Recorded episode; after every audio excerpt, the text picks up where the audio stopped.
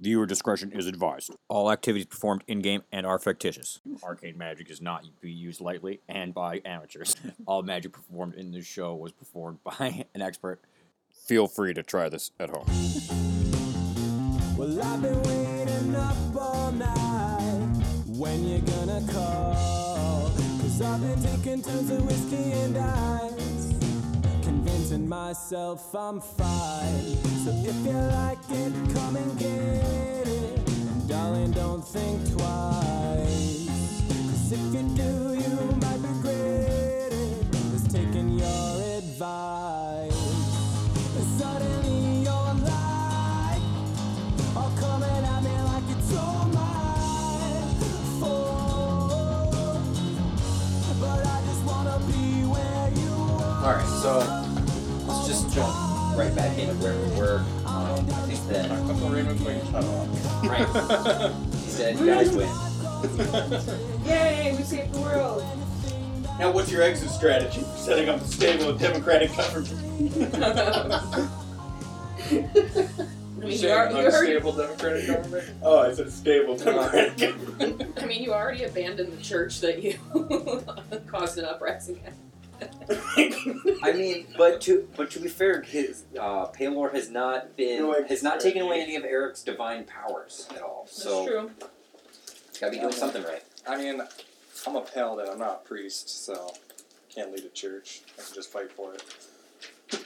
Your mom can just fight for it. The last time that we got together, you guys uh, went to the the Raven Queen's party. You guys showed up, got had some appetizers, ran into some familiar faces. You were heading out with the rest of this group onto a nice veranda terrace, upper balcony area. Hermes, the daughter, who's wearing this uh, weird skeleton outfit, is changed into an outfit of a scarecrow. She's on some stilts. She jumps up onto she jumps up onto the railing, and she says, Welcome, my friends, to the slaughter of curious avians. And a bunch of servants, um, some of them are deformed with little hands or little legs. Maybe one of them's got like a pig head or a pig nose or something.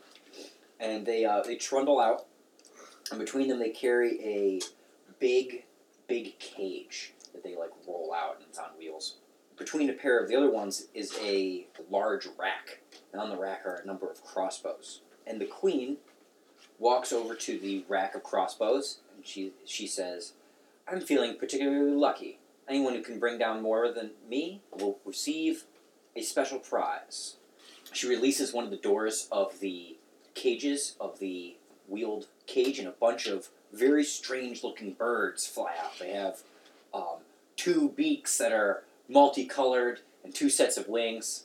These are some strange. These are some strange Ass birds fucking birds. some strange ass birds with weird rainbow beaks, and they look very vicious. And um, if you guys want to make some knowledge nature checks, you can recognize where where or what these things are. I'm not Also, sure what a leaf You have a is. dead bird. I got a, Oh yeah, Oh, my sorry. cat was hunting earlier. I got a Just so seventeen. know. Okay. I got a 20. I don't have knowledge nature. Oh. Loser. I mean, I I just I roll I just rolled it with no bonuses. I don't have it either. That's fine. Okay, yeah, with a twenty, you um, you recognize these strange birds as a variety from the jungles to the north, and they're particularly vicious and tend to attack smaller creatures and pets of people. They're named something like um, Feralices, Feralidons, Feral, Feralizons. Theodactyls. Pterodactyls. There we go. I like that one. Uh, they're pterodactyls. There's new- some mean ass birds. yeah, some mean ugly birds with rainbow beaks and multiple wings. The queen opens the fucking uh, cage, and uh, a um, a set of ten fly out, and she takes the crossbow. She shoots it a bunch of times, um, and she manages to take out seven of them, seven of the ten.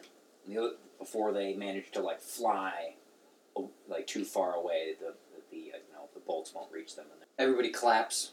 Yeah, that was such a good job, Queen. Oh yeah, yeah. You know. And she, Fanfare. yeah, she gives she gives a deep bow, and she th- seems pretty full of herself. And they seem like these guys are pretty hard to hit, honestly. I'll I'll go. just okay. You, Is somebody else? Uh, First up, chance? first up on my list is Maurice, All right. the uh, the very handsome half orc or man, whatever. All right. Let's, let's see how this dude does. He goes up. He goes to pick a crossbow. and He's like, eh, I don't really feel. I'm not really feeling this one. And he he like trundles off. He well, he. I keep saying trundle. That's like my word of the week. he he walks away, and you know he he spies you, Suzanne, or excuse me, he spies you, Aelin, hanging out. out he like gets a, gets a glass of wine. He comes over to you. and He's like, Oh, hello, my dear. I noticed that you're not uh, interested in these strange birds either. You know. And he starts making like really bad small talk with you. Nah, I'm just gonna ignore him. So he like offers you this glass of wine and like starts. He says some bad pickup line. It's gonna shoot him a really nasty look. You come around here often, and you look at him, and he's like, "Ugh," and kind of like kind of walks away. He goes over to uh, Tiara, the thief member of the Golden Geese, Yeah. and she, you know, she's listening to him, but she's clearly not not really like giving him the same, giving him the sh- giving him the go. This Yeah. dude is clearly like a hound dog, Looking for some ass. right? Um, A hound dog. um, fucking throwback right there. As this all happens, Fuzzy goes up, and you know you're next to him, Rob, and he's like, "I'm I'm first. and he like picks up a particularly nice looking crossbow, and he misses every single shot that he takes. Um, and he like he does like a twirl with the crossbow at the end, and like you know he, if there was a holster, it would be holstered kind of thing. But Yeah. he, he, he sucks. yeah, he Poor completely Fuzzy. so he fucks it up completely. All right. Yeah, you want to you want to give it a shot. I'll give it a shot. All right, the uh, the servants open the thing. The birds fly out. Um, crossbow. yeah, you're gonna add for this challenge. You're gonna add your dexterity, your your attack bonus, and plus one because it's a masterwork crossbow. How Uh, many should I roll? you're gonna take ten shots. Okay. And you need to get better than seventeen. Okay. If you guys want to participate in this shooting activity, that would be a good time as well. You guys all get a turn. It's pretty Why fun. not? All right. I got eight out of ten. Rolled Twenty on the last one. Getting all my d20s here. I got six. Five hit. Ten. We get ten rolls. Probably should make it harder. Nine out of ten. All right. I got four.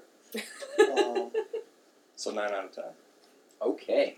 You guys go uh, sporadically. Probably first is Maurice who wanders off, and then Fuzzy and Rob. And Rob, you get eight hits, and everybody claps. Um, they're like, you know, everybody's kind of surprised that you are able to do so well, and that you even managed to beat the Raven Queen. Make a charisma check at this moment as you beat the Raven Queen's score. Five. The Raven Queen flashes a like clear sign of anger across her face and whispers something to um, Hermes, who is next to her, Yeah. and who who just kind of laughs and walk, walks away. Rob, remove one authority point. Oh shit. Wah, wah. Rob, as you are like you're like flexing and like yeah I won I'm the best and sh- and you you are clearly uh, upsetting the Raven Queen at this moment. And then and then the rest of the group goes.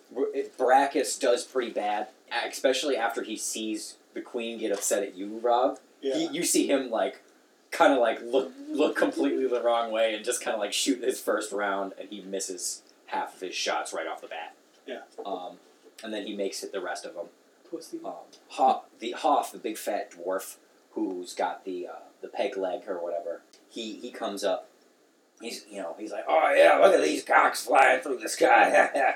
yeah, you know how long and hard I wanted to grab onto one of these wooden bows and shoot down some cocks. and uh, and he's really crude and rude. And the Raven Queen is also looking at him with some with some disdain.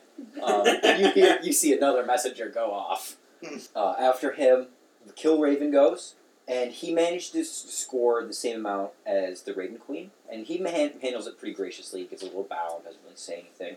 His buddy Sarah Din, who you met earlier, claps for him. He's like, "Yeah, my lord. Oh yes, great show." And then Shag Solomon, the um, the shaggy looking dude, who's like, "Zoopity doop, oh man, this stuff is too intense for me." And he just, he, you guys are outside, so he just starts smoking a bowl. And he like lights up a J, and the Raven Queen is obviously not very pleased with him, but he like he he keeps his cool. You know, he's like, "Don't worry, dude. It'll be it'll be fine." He like goes to pass it to you, and like he gets it back, passes it to Hermes and the Raven Queen. They smoke a little bit. They seem to chill out. You know. um, like, "Yeah, groovy. Oh yeah." and then the uh, the golden geese, of course, all have to. They all go, and Tiara does very well to the point where she actually gets all but one. She scores nine. You see Kellic cast a spell on his crossbow, and when he takes his turn, Cheater! all of his bolts just immediately sink down into the into the thing, and the Raven Queen um, like immediate like you see a little smirk on her face, and you see a smirk on Hermes's face, and you see Hermes go and deliver another message. Orin goes and he's like, "Oh yes, big muscles," and then he like starts shooting, but he's clearly got no dexterity, and this is a bunch of. And the lizard men go, and you know Lockgar's trying to figure out how to pull the string back, and the fucking thing breaks, and you know, and the other the other lizard man Gobblesar starts yelling at him. finally, it's uh, it's and finally it's Eric's turn, and he and he does you do really well. You sh- you shot down nine of nine of them. The Raven Queen is like, you know, well, this is a this is this is an unexpected moment. There's a tie. I guess you guys are have to gonna have to go shoot again, and she releases five birds, and after after you have after she has you both set up, and whoever takes down the most is gonna win. We're just gonna roll off. Let's do it. So am I rolling five? Yeah, roll five. Alright, I hit two. I only got one. I rolled a one, a two, a three, and a seven, and then and a sixteen. Like it was, I was not, I did not do well. But she takes down one, and you get two of them, Eric. Everybody claps. There's a bunch of applause. Oh yes! Um, good show! As you know, as you win this, Eric, make a charisma check. Oh shit, bitch. Did I already use my reroll? I don't remember. It was last session. High or low, good for you. Hi. All right, I'm doing this in front of everybody. All right, you can do it. Reroll it. Oh. Did you re-roll a one to a twenty? Nat 20! Okay, so you like do a like you the fuck? Jesus. you manage to shoot down these two birds, and the rest of them begin to fly away. And the Raven Queen casts a, a series of magic missiles at them, and they all go down before they're able to escape. You like hold the crossbow above you, and you know, like flex, and the and the clouds part. A bunch of light shines down on you, and the Raven Queen clearly seems um, a little bit shocked at this. Not only was not expecting you to win the challenge, but this obvious show of divine power in the On her property. on her property in the During Scarlet her Spire. party. You are like The divine Right. right this beacon of light that is clearly uh, disrupting the. Hurting her eyes, Yeah, as it were. She don't play that shit. I know. I don't think that she's upset. I think that she's more surprised. It's one of those things where it's like there's not really supposed to be any kind of this divine power energy around here or in this area that she isn't like aware of or in control of. And you are clearly more powerful than she thought, than the rest of this party thought. Over 9,000. You start charging up. Ah! I'm basically an animal. Yeah. So I I uh, forgot what the reward was. Oh right right. A singular servant carries out a small box, hands it to you, Eric, bows, and walks away. About it. Um, and you open the box, and inside of it is a small crystal. And um, as soon as you touch it pick it up, you know that this is like a stone of protection, and you know exactly how to how to use it. You just like put it in front of your forehead, and you let go, and it starts spinning around your head, and you gain plus one armor class. That's a luck bonus. Will not affect any of your class things you have. whatever else.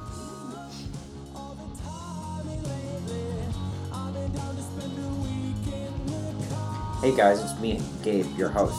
I'm your GM, and I'm your sassy bitch. Better do what I want, or I'm kicking your ass out. This week was brought to you by a bunch of haters. We got a bunch of bad reviews, but at least we got reviews. Suckers mean that you listened. Ha! This week's episode was brought to you by Buck Naked. Do you guys like listening to Buck Naked podcasts? Do you Buck Naked podcast? Listen to Buck Naked podcast. Listen to Buck Naked podcast about Buck Naked podcasting, where he's Buck Naked podcasts. Freak well, you Buck Naked podcast with him, Buck Naked. Shout out real quick to the Steadwells. Thank you guys so much for allowing us to use your music. And don't miss out on Hit Dice podcast for the cleanest, crispest D&D experience. Thanks for listening. Where were we? Um, you guys just got done shooting birds and pissing off the queen. Good time for had by all. Do we gain any authority points? Um, None for you. Yes, actually, Eric, gain an authority point for quelling the wrath of the queen. After shooting the birds, you guys are led back upstairs and through a long, narrow garden to the north side of the Scarlet Spire. By this time, uh, the sky is a little bit clouded, so it's a bit darker. And the garden that you guys are brought into is lit by numerously different colored uh, torches that all have continuous flame cast upon them. These continual flame torches are cupped by skulls. And as you guys enter this garden, you guys can see a rack of skulls, no, a number of different ones. You recognize a troll skull, a goblin skull, a human skull, a lizardman skull. And you can see, you know, Lockgar and Goblazar whisper, you know, something about, you know, how this is inappropriate. This is not PC, man. Yeah. So, This is not that cool. so Leon, while this is hap- while this is going on, um, he's kind of like scouting out the different members of the party, and that's what he was doing in the last segment. He was like looking around and like talking to different guests just to try to figure out, you know, a little bit more um, about your quest to find um. None of them seem to really know much as far as he was able to tell, but he does know that Richard is going to be showing up, up at the party at some point, and you guys might be able to question him about it. As you guys are walking up this um, up this stairwell towards this garden, Leon like kind of like brings you guys in. He's like, "I can't believe the Baron sent us in to do this. This is incredibly risky, and now that these people know our faces and our names, it just makes our presence in the city all that more there's a good chance that we get poisoned. Watch your cups, and don't you know? Try not to do anything that's gonna get your yourselves noticed any more than you already have." He looks at you, Eric. um, and uh, you know he, he's and he look he looks pretty unhappy. Like you guys have mostly seen Leon um, as like a pretty cheery guy, and he's pretty upset. And he's like, "I'm gonna have words with the Baron about this." And you guys make your way into this garden. Once again, Hermes, Hermes, the uh, the half deformed daughter of the Raven Queen, stands up on one of the um, raised garden beds. And she uh, she's like, "And now, my beautiful friends, we have come to the final game of our dinner. May I present to you wonders, joys of the bowling of devious heads." And um, goes over to the rack and picks out the only skull that's painted black. It's a human skull. She hands it to the Raven Queen, who does a spin and whips it across the garden. And it is pretty far away. She motions her hand as if to let, you know, as, as if to tell you to choose a skull and try to get and play bocce. You know, try to get as close as you can. play bocce. It's a classic party game. The jack is about 50 feet away, and everybody's allowed to pick a different skull, and all of them are different, so you guys know which ones are yours. They're all pretty much the same as far as like your your roll's gonna go, and this is just luck based. Just roll a d20, and that's your number. Okay. Eric, you used your reroll and maybe twice. Suzanne, I think you used your flip last week. Um, I used my lucky coin on the on the charisma challenge. Right. I distinctly remember you using your coin Yeah, I flip. definitely used my coin flip. Eric's loved by the gods, though. It's okay. Uh, I don't think I win. I got an 18. Twelve. I got three.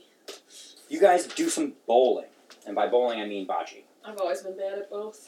Uh, everybody takes their turn, throwing throwing different skulls. Fuzzy takes a small rabbit skull. Maurice uses a human skull. Hoff doesn't even bother throwing a skull seriously. He just kind of like he like drop kicks it, and like it bounces off of a fucking wall, and then he like goes over and just keeps eating, and you can see that he like that the Raven Queen is clear like she's fed up with this dude at this point. I want the troll skull.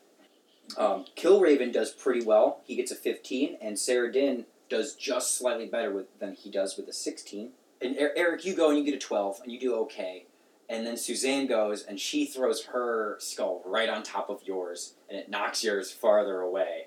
And um, Shag Solomon comes over to you. He's like, "Oh man, where'd you get that hat? Did it come with a bowl of soup?" And he throws his rock, and um, he doesn't even come close. He gets like a five. A bowl of soup. The Golden Geese, however, they do they do pretty well. Oren gets an 18. Tiara, the thief, gets a 17. Ke- Kellic doesn't really try. He's not very he's not very strong. He like goes to throw the skull and doesn't even get there really. Um, and then Rob, you throw yours and you like knock right in between Oren's and the Jack and like move his out of place. And I like that. It's fine. There we go. Um, and already lost an authority point. Once again, some mangled and mutilated, weird looking servants come out with a small parcel and they open it up, and it's a small vial. It says Potion of Wisdom, plus two, and this will permanently increase your wisdom stat by two points. All right. I almost feel like I don't trust this. No, it's, it's fine. All right. Though, though your suspicion is aw- awesome and exactly what I'm going for, you know, you can just drink the potion. You'll be all right. And everybody, everybody claps for you, except for the golden geese.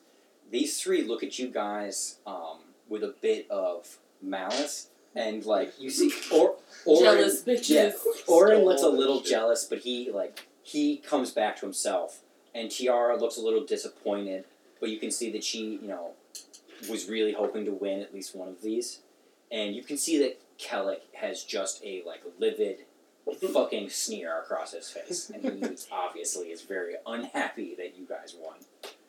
Uh, during this bit of sport, you guys are fed cookies, gingerbread man cookies, but they're just the heads. They're pretty delicious. They're like a nice little treat. And everybody's given a nice little glass of milk to dunk them in. And the milk is, of course, in a silver skulled goblet with ruby eyes. I just don't drink the milk. Milk. Milk. So after the last skull is thrown, you guys hear a gong announcing that dinner is served, and you guys are led into a large banquet bank, a large blah, blah, blah, blah. You guys are led into a, a large banquet hall. oh my god! A massive cylindrical chamber rises fifty feet into the air to a dome of polished marble. The walls are decked with portraits of landscapes of great quality. A large number of these feature the Raven Queen doing heroic acts and saving people, wrestling great demons and giants, giant elementals to the ground. A vast stained glass arch reveals the city beyond. Periodically, beyond the stained glass, you guys will see you guys see like flickers of what look like angels inside the stained glass, and as you guys move across, it like looks like they're like you know angels on the inside of the glass. But as you start like looking at it more closely, you guys realize that the angels are actually on the other side of the glass, peering in and watching you guys as you eat dinner. And it's a series of blessed angels watching you. The Raven Queen bids you guys to take your seats, and you guys walk over to a section of the table which has your names written on the chairs on little note cards. There are a dazzling amount of cutlery, knives, forks, spoons, and plates in front of you. If you guys have knowledge nobility, you're fine. But if you don't, you're going to need to make a diplomacy or wisdom check to know what forks to use when. Wait, what were the options? Knowledge nobility or a, a wisdom check. All right, I get an 18 on my Okay. I got an eight. diplomacy check. Okay. And Suzanne, Leon's gonna, Leon's sitting next to you, and he's gonna be like, "It's that, it's that and you're like, this fork, and you pick up the wrong one anyways. And you can see, and everybody like kind of looks at you, and like even Rob's holding up the right fork, and you're and you just kind of you're like, uh, lose one authority point. Fuck. As Rob. everybody knows that you're a I just got that. uncultured swine. Country bumpkin elf. The only the only elf that doesn't know how to use cutlery ever. Um, Bitch. after after a few moments, you guys uh, are seated and you arrange your cutlery, and from a side room enters a person who you guys have seen before, an incredibly handsome man with blonde hair and blue eyes, who is this uh, is statuesque and almost appears unnaturally beautiful, especially for a man. He walks over to the queen and takes her hand, kisses it, and sits down next to her. Everybody is mostly silent while this happens, and Leon leans over to you and he's like, That's Richard. That's the guy we need to talk to. Just as Richard is sitting down, the queen stands up. My dear friends, she says, and on all of the pictures and paintings and murals and stained glass, all the all the people who are depicted within them echo out her words as she says them, so it gives it a kind of harmonic, inhuman voice that's speaking from all around you. I bid you enjoy this feast and eat and drink your fill in my humble abode. And she claps her hands. An instant later, the great doors swing open and a trio of manticores enter. Their ghoulish heads flopping back and forth, almost like dogs, they seem to be completely tamed. The fire in their eyes are gone, their wings have been cruelly clipped, and the ferocious barbs on their tails have been surgically removed. Each of them carries a platter on its back. On these platters on their back are an arrangement of silver goblets that smell delicious but look very disgusting, and some of the guests show clear signs of uh, trepidation as they begin to be placed in front of them, only to reveal a number of wriggling worms. She's she's like, these are the delectable purple worm babies from the northern jungle. They enjoy terrorizing the tribes up there, but these peoples have learned a special way of cooking the tail section to neutralize the poisons. The bowls are like wriggling a little bit, but you notice that it's like they're not actually little wor- individual worms, it's just sections of the worms. And like the sauce that they're in is like making them writhe. And they're it's pretty gross looking. It's um Doesn't sound like anything I want to eat. Can I covertly cast detect poison? uh yeah, you could try. Make a uh, stealth check or a sleight of hand check. I was going to try to make a sleight of hand check to not actually eat it. Ooh, 19. Yeah, you're totally able to cast it, Eric, and you do not detect, detect any poison in yours, nor Rom's or Suzanne, but you do detect poison in Hoff's cup. And everybody's looking kind of nervously at this, like at these weird purple, this poisonous purple worm sauce. Yeah. Sauce cups, and nobody really wants to do it. And Leon's Leon's like, guess it's up to me. Um, I'm going to detect evil on Hoff. I think that you did that last time when you guys walked into this place. I think Yeah, you probably would have. He's not good. he definitely signs has tendencies towards evil for sure. All of these people have pretty much the same read, and they're all not evil per se, but everybody in this room you were able to read earlier definitely showed evil tendencies, at least minorly. You know, it's one of those things where not everybody is going to be good or bad. Not everybody's, you know, you don't get a light or dark side read immediately. You know what I mean? So it's like kind of a like a varying shades of gray. These guys are all more towards the dark side than the light. They definitely have made more evil decisions than good. Um, that's what got the majority of these people where they are. These people are all nobles in an evil city, probably have done some bad shit. And with that, Leon takes a big old scoop Hmm? of this purple worm, plops it in his mouth, makes a scrunches his face a little bit, and he starts chewing. He- He's like, "It's good." You know, it's surprisingly delicious. He like takes another big old bite, and everybody else seems to be, you know, seems to be into it. You know, Hoff's like, "Oh, I ain't scared of nothing," and he just like starts chugging his down. Baracus is uh, not being very good about his manners, and he's also just like shoving, shoveling it into his face. They and everybody really enjoys the meal. And when it's finished, a number of servants come and clear away the dishes. You know, Hoff, uh, he's like, "Oh man, I hope you got more food than that. I've never been full in my life." Oh, and he like slaps his stomach. You know, and you you see Kill Raven. He's sitting next to him, and he's like wipes some of the spittle that got from Hoff on him, and he's like, "You've never been full in your life." and you guys are served the next course. After a few minutes, wine glasses are refilled. The manticores return, but this time they carry a very sweet-smelling, uh, strange-looking dish. Um, it's almost it almost looks like a number of pies, but there's a bunch of birds sticking out of them. And as they are placed on the table, these birds begin flapping, and feathers start going everywhere, and the birds take off and they fly around the room, and everybody's like kind of like freaked out, and the Raven Queen's laughing, and the birds disappear and rain down confetti um, onto the table and all of you, and it also disappears. And you guys are served these strange blackbird pies. They smell kind of sweet, and they're served with this uh, very potent uh, alcohol that's like made from blueberries and is very strong. And you guys, you know, drink a little bit of the stuff, and you take a take a bite of it, and it's horrendous. It is one of the worst things that you guys have ever eaten in your lives. Mm-hmm. Do you like open? Are you just like that and like spit it out? All right, y'all. I'm gonna roll sleight of hand on that shit. Will fortitude save this? Can I press to digitate it like Away. away? All right, I got I got a 23 on my sleight of hand check. Okay. Okay. Kind You're- of just like yeah, you're able to like cough. You spit it into a napkin. And you're like, mm.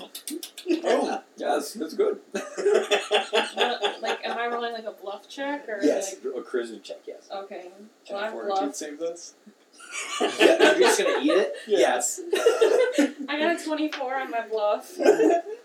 Okay. Yeah, Suzanne, you're you're able to like just like smush it around in your plate so that like and pile it up on the sa- sides and like take little like forkfuls that are not just the sauce. and you're like, mm, yes. Ooh. And and Eric, you're like, oh, this is fine. You take a big old bite of it, you put it in your mouth and munch down, and it's horrendous. You start, you're like gagging, and you're like, I could, I could stomach anything for Pelor. and you like try to manage it down, you just can't. You just like spit it up onto your plate real quick. Make a make a slight hand check to try to spit it out so nobody sees. four. You miss your plate and it just like I spit it on the table next to you. There's like this big fucking stain. I wipe it up on my napkin. But but you're not the only person to be re- be revolted by this by this pie. Leon is also unable completely unable to hide his disgust and he does like he puts it in his mouth and just like the fork goes back down He's like and and and Baracus Mouth immediately takes it back out. Baracus is you know he takes a bite and he's like eh. takes another bite Yeah, he's no it's no it's not no and you see Hoff he's just like he's just housing it.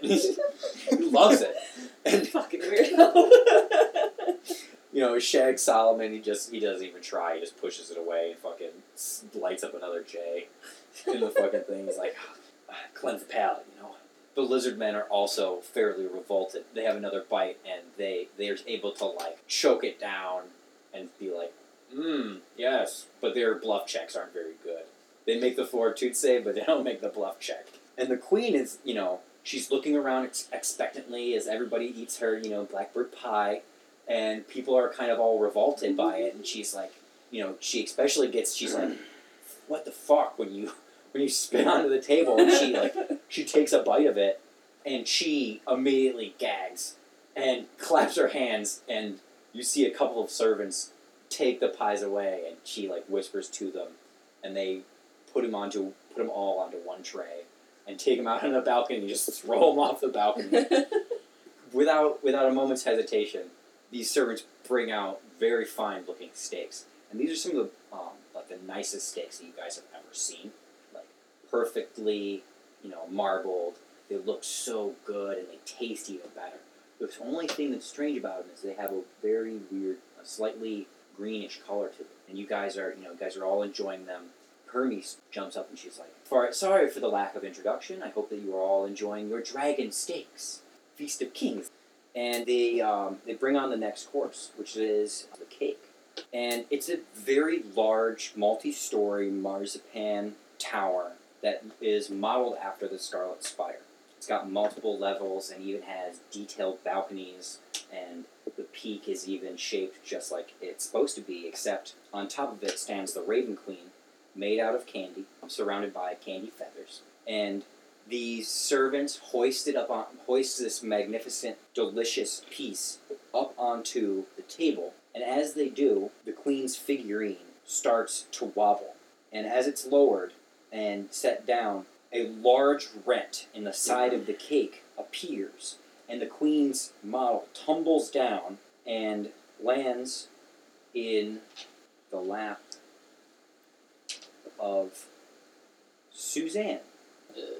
Everybody is kind of silent and uh, everybody's a bit tense for a moment as the ironic symbolism is not lost to any of the guests. And you can see the Raven Queen look at you, Aelin, and she doesn't look at you with hate or malice. It's more like a look of surprise and longing and fear more than anything. And with that, Shag Solomon stands up. He's like, well, this cake ain't made of iron and stone, baby. It's made of frosting and, and fluff, and I plan to enjoy it. He goes over and picks up the Raven Queen, puts her back up on top, and grabs a big old handful of cake, and he starts eating it. You know, some of the guests laugh at his, you know, silliness, and the Raven Queen chuckles a little bit. As he picks up a piece of cake and tells this weird joke, he begins telling you guys a story about apples falling on head and him thinking that you know the world is round and you know that there's there's weird things like that.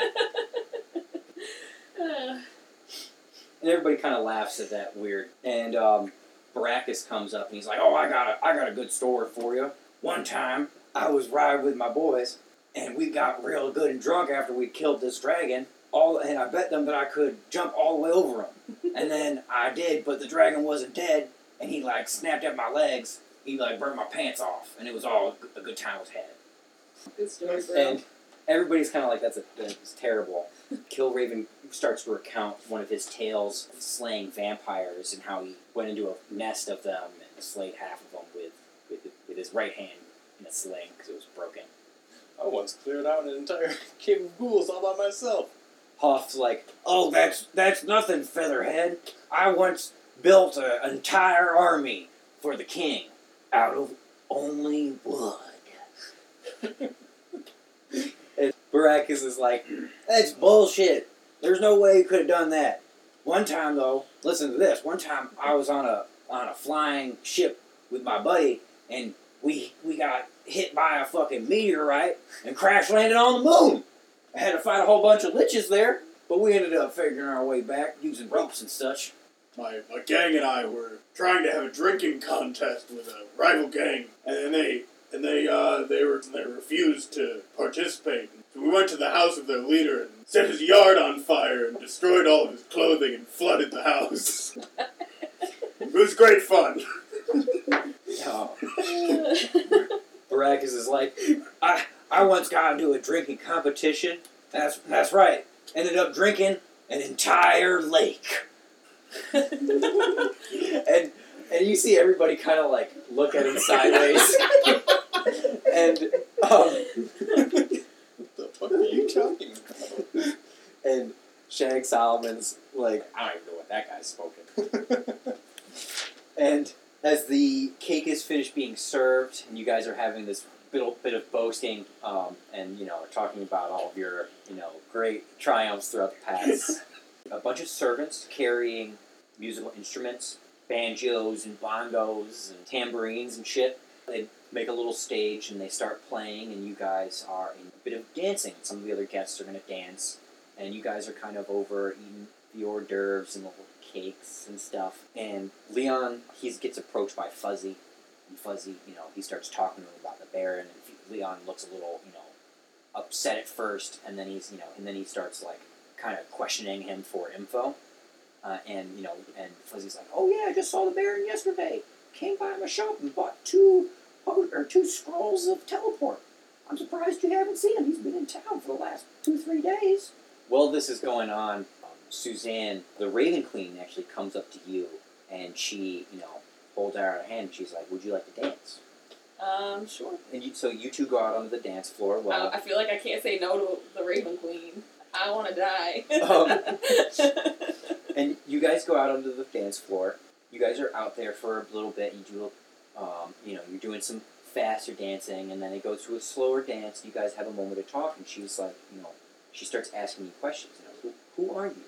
Like, I know that I know who you know who you are, but where are you from? um, that's what I'm trying to find out. Well, how did you start working for the Baron? Of adventurers to uh, help him out with some stuff. Well, who are your friends? Tell me about your companions a little bit. They're both pretty much bumbling idiots, so She, I don't know what yeah, else she you want to know. Yeah, she thinks that's she thinks that's pretty hilarious. She keeps asking you like you know, she keeps asking you little personal questions and things. You know, favorite color and stuff, and some of her some of your answers seem to like you know get a bit of a response out of her. But mostly it's all harmless stuff. You know, and you have like a nice little dance, and at the end she thanks you. She goes back behind into a door behind the stage and uh, disappears.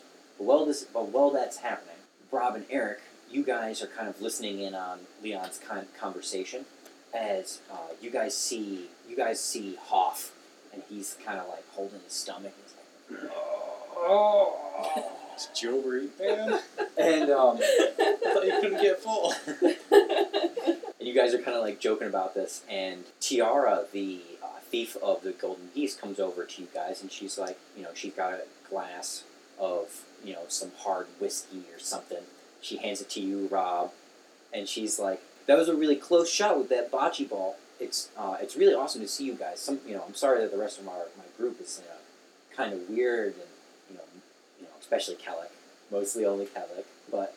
Me and Oren, we really like you guys. You know, again, let me know if you guys want to come and, you know, maybe come to the arena and train train with us sometimes. If you ever want to, you know, give it a shot.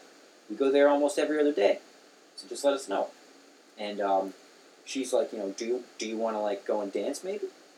Yeah, sure. You go off and you have a little dancer uh, tiara. Better roll the dance. Uh, yeah, probably. I should probably Roll make to you get guys it in. roll. Alright. Did you get a natural twenty? No, I got a natural one. Strikes out. Steps on her feet. Yeah, you step on her feet and, you know, are like say some crude shit at the wrong moment. And she's just like, uh, uh, all right. Well, it was it was nice talking to you. Uh, if you wanna if you wanna train maybe sometime. Uh, and she she walks away. Ah. That's hilarious. Oh, man. Eric, Leon is kind of he's kind of like he's like motioning to you to like go and talk to Richard, um, who is like you know idly talking to some of the other guests, particularly Kill Raven and the Lizard Man. Uh, hop on over and. What's up, Richard? Hello, it's fine. It's nice to finally meet you. You're um, Claudio, right? Claudio the Righteous, that is. right. I've heard. I've heard a bunch about you and your and your little uh, group.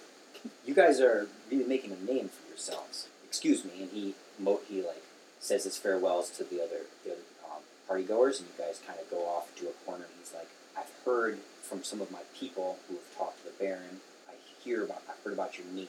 This gnome Balakard. I think I know where he is. Um, I believe that he's in the Champions District in this one house just next to the arena. I would find it a personal favor if you would go and check it out for me. Think he's alright?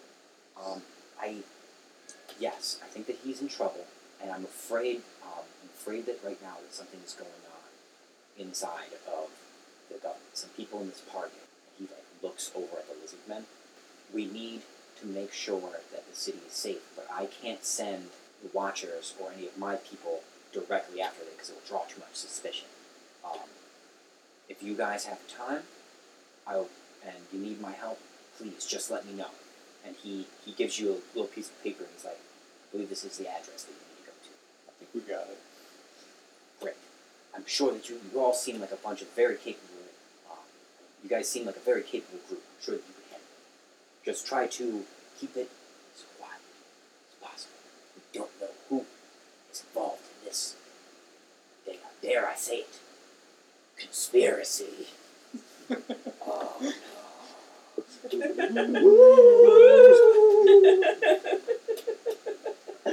and you got so and and you guys finish up your you know your evening. You have another glass of wine or three before you leave.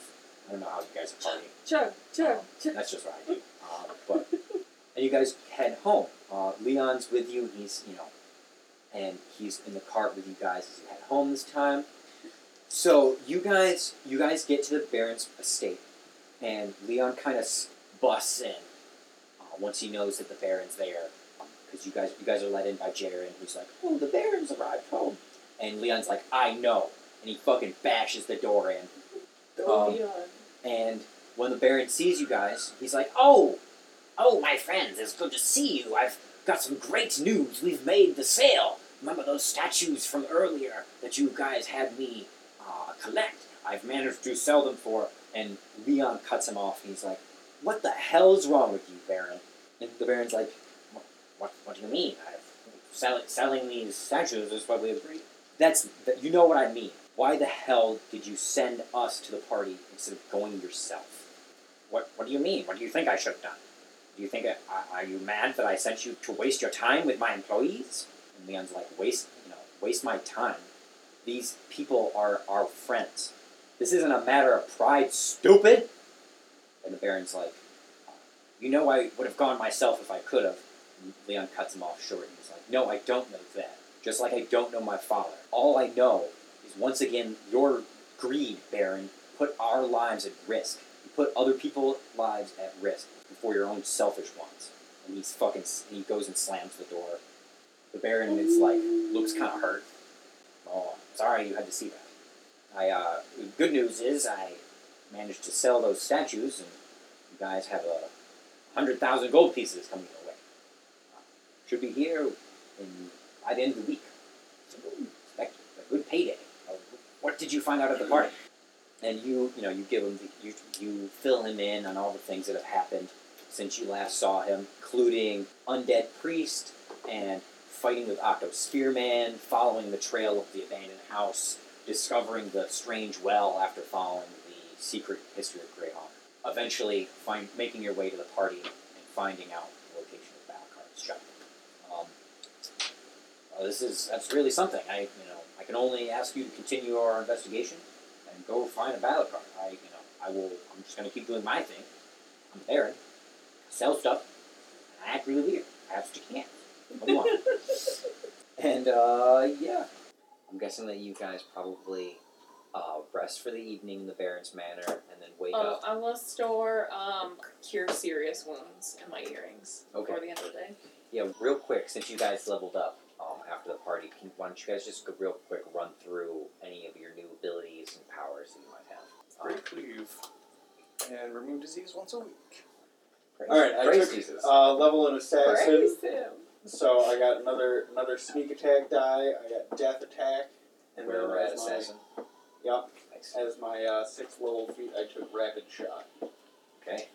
I ha- now have third level spells and took fireball. Um, and then I took spell penetration as my. Also, partly two attacks. I think that was like all. I Claudio's buff now. Sorry, so buff. Couldn't help myself. So you guys probably rest and uh, rest that evening, and then um, wake up in the morning rejuvenated. You guys don't feel particularly sick or anything, like you saw Hoff being. No food poisoning. Right. So you guys, I'm just gonna assume that you make your way towards Balakard's shop in the Champions District. Well, we gotta meet up with them, them people. Right. The Golden Eagles. Golden Geese. Golden Geese. Right. So since you guys can, been because you guys aren't allowed into the Champions District, Gotta make some buds. so you guys rendezvous with them just outside the Champions District, and as you guys approach them through the streets, you guys are have your hoods up or whatever, trying to you know maintain, try to be inconspicuous as possible. I got my, my owl bear helmet in my my backpack. Right. Yeah, owl bear. And the owl bear. Just actively hiding the whole way. you guys see the golden geese surrounded by a group of young people and halflings and gnomes, and they're all like cheering for them and Orin signing autographs and flexing, and you know I give him a quick flex and a wink. when they see you, T- uh, Tiara comes over to you. You know, you guys got here. We we just been waiting for a few minutes. Come on, and you guys head into the Champions District. The guards, you know, wave you by, and you head towards the arena. And you guys, and it's and it is a massive structure, several stories tall, made of um, magically formed concrete brick. And you guys head into the lower section of it, which is in towards like this gymnasium area where there's like a boxing ring and there's weightlifting equipment, you know, exercising machines and mm-hmm. stuff. You start working out with the golden geese, and you see Oh yeah. you see a couple of other people in there. You see like a pair of female dwarves who are deadlifting in the back, and you know one of them lifts up you know four hundred kilograms. Oh, there's no reason to be alive if you can't do deadlift. And, you know the fucking thing falls on the ground, cracks the concrete. Um, and, and you guys work out for a little bit. You guys find an opportunity to like sneak away. Maybe you guys are like, oh, we're gonna go get a fucking have a water break outside, and you're gonna go have a cigarette. I, I don't know. Do you do you like come out and tell the golden geese that you guys are trying to sneak away and ask them to like cover for you? Are we just gonna explore? Or go over to Balakard? I mean, you have a pretty good idea of which way to go once you're you know free. You know, do you guys just like peace and you guys sneak into the champions district and not tell these people who you're working out with, or do you like tell them what you're doing? Did the golden geese seem cool? I think you gotta make that decision for yourself. I don't think they're chill. That one guy doesn't like us at all. We probably don't want them knowing we're trying to help out outside uh, people. Yeah. Okay, so you guys are gonna try to sneak off away from them. Are there groupies? Yes, There you are guys could totally wait. You you like if you guys if you want to wait until some groupies come up and like Yeah. distract them. All right, all right, I like that. Make some make some sneak checks, or possibly make a bluff check to get these groupies to go over there. Okay. Alright. If it's Can I a just bluff make a sneak check, sneak I got check? a 27. I just want to make a sneak check. I'm not trying to Okay, yeah. So- convince anybody. yeah, Rob- Rob- half orc wear red ass. Kind of diplomacy. Yeah, that's that's probably a better one. Diplomacy. Uh, 25.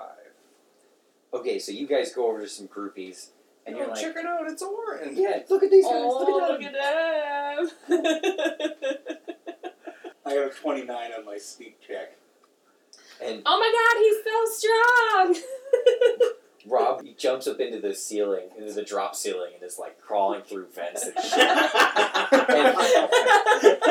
and you you guys do the classic like pull up a big sign anime style pointing to the golden geese and get and you get run over by a bunch of fangirls as they go over and the golden geese are like trying to come and get you as they but they can't because they're surrounded by all these people or like in their I'm gonna- shaking Gonna make a beeline for the door, duck down with cover of crowd. yes, same. you so you guys make it out of the arena's gym gymnasium and make your way start making your way through the streets and this section of the city seems a lot more well kept. It seems like there's a lot more work put into making sure that it's prepped for the upcoming champions belt. You guys make your way down some of the shadier alleys and you don't even see the you know occasional leg or arm sticking out which would indicate you know the junkie.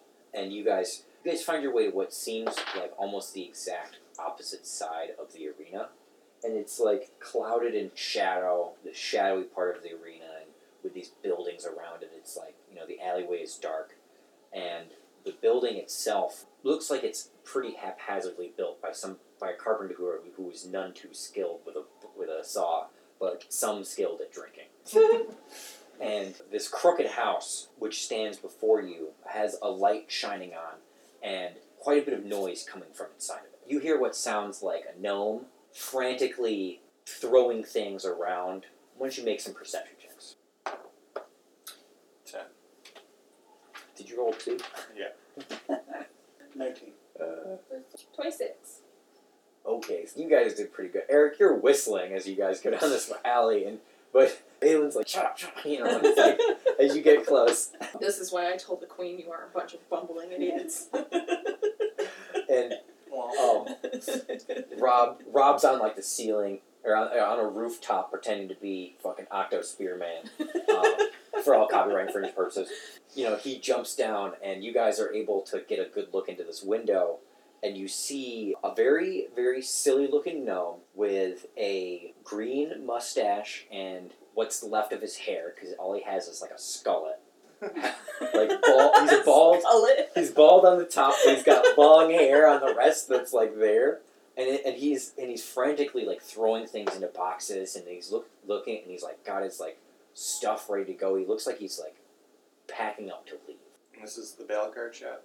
Yes, it, it is unnamed and unmarked, uh, with no sign. It's the really ugly, crooked ass house. You you think this is the place? Is there a side door? Mm, yeah, you could probably look around and find a side door. You gonna try to sneak in on this guy? I'm gonna knock on the side door. What are you two gonna do while this is happening? Are you just gonna watch as Eric knocks on the side door? I'm gonna like hide in the shadows. I Okay, don't want this guy to see me right away. you hide in the shadow. Rob, Same. all right, you guys are hiding behind a box as you as Eric walks up to the side door of this house.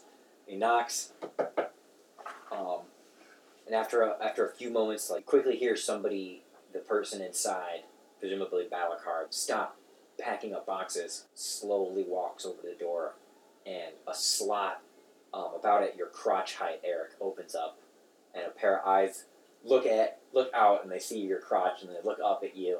Who is it? What do you want? I get down on one knee. hey, uh, bitch. we're just uh, we're just checking to see if you're okay. Did somebody say something from behind that box? uh, what?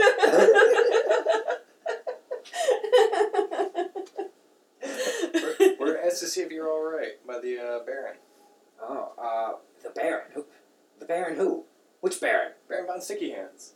Uh, yeah, yeah, I'm, I'm perfectly all right, thank you. And he closes the thing shut. Well, he's all right. I don't know, that seems mighty suspicious. You sure you don't need any help? He yells something. You can hear him yell out of the house something like, "You're the ones who need help. I'd get out of the city if I was you." Why? he comes back over the door and he opens up the he opens back up the shutter and he looks at you if, if, if we're going to shutter these things you might as well come in come on and he opens the door do you go in eric Is it a halfling sized door? uh, no it's a full it's a he opens the full person size version of it after he opens like a dozen locks and he's like, you know he's got padlock and a key lock and a chain lock and a deadbolt and all the stuff All them locks. Yeah. All right, yeah, I'll go in. I detect evil. the door as soon as you go in and you were like detect evil with your paladin senses he closes the door right behind him. You don't detect any evil from this guy. Some of the stuff in his shop there in particular some of the alchemical um, looking flasks and vials on the far side of the room which look kind of like a fucking meth lab. Except it's got magical symbols and arcane burners weird Continuous Bunsen burner. Right, and the, you know, and all kinds of weird makeshift uh, steampunk, you know, contraptions therein, and it looks like he's almost distilling some kind of uh, green slime. Um, This guy. the rest of his shop is is completely packed up, and it looks like the alchemy lab that he has set up in the back is mostly taken apart. But it is pretty easy because you've seen, you know, this the effect of this drug in the city and looks like. You're able to recognize what this is. He goes immediately back to packing his things. You need to get out of this city as fast as, as you can. The rats are coming. We all need to leave this sinking ship. Look out for the Rats rats. are coming. You said that the Baron sent you. How do I know that I, you're not working with them? I'm gonna make a diplomacy. How do I know that you're not working with our enemies? I'm just looking out for the best of all mankind here in the city. Got a 17 on my diplomacy. Okay, so what do you say to him? Yeah, that's what I just said. I'm just trying to look out for the best Yeah, of the city. I'm trying to help everybody out, man. Um, bullshit. Yeah, some hippie bullshit. Can I send my hamster in? Yeah, you can send your hamster in. Okay. I'm gonna send Butterball in to just kind of like look around and l- listen in. Balakard's like, I don't know, I don't know if exactly if I can trust you, but I got a visit a few days ago from an octo spearman. He was looking for the rats, the were rats. Somehow he knew their connection to me. I've been trying to make a a version of this drug, this green slime, one that doesn't have bad properties to it. Their their leader came to me and he he asked me to do this. He and he gave me supplies. He gave me all of the grains and all of the materials that I could ever use. I didn't question where they came from, but I found out that they were from Baron von Sticky Hands' lands. There, there wasn't enough though, and it, it wasn't working properly. I couldn't get it right.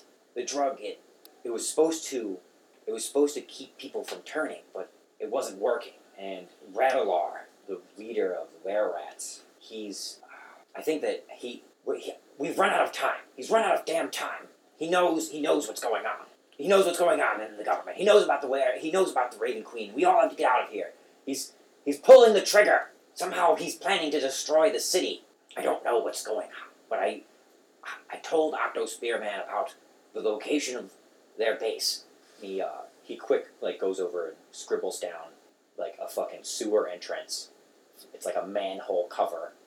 And it's like the manhole cover on Fifth Street at, you know, the corner of fucking thing, and then you go down and then you go through the north passage and then to the left, down another down a flight of stairs, through a hole in the wall, and then around a corner, and you should be there. And he writes all this down for you. And he's like, I know that I don't know exactly what they're going to do, but I know they're planning on destroying this whole city. And we all need to get out of here. It's, if you were smart, I'd you leave now. After he left here, Octo ran right into a were rat trap. If you're serious about helping the city, find Octo Spearman. He like finishes throwing some shit in a bag, and fucking he, he goes over to his door. He like, take whatever you want. I don't care. It'll all be gone soon. He locks the door um, behind him. Uh, he did. He but you do have lo- the location of this were rat case. Um, and at least an inkling that they are planning on destroying this city. So. We could drive cross country, we could do it.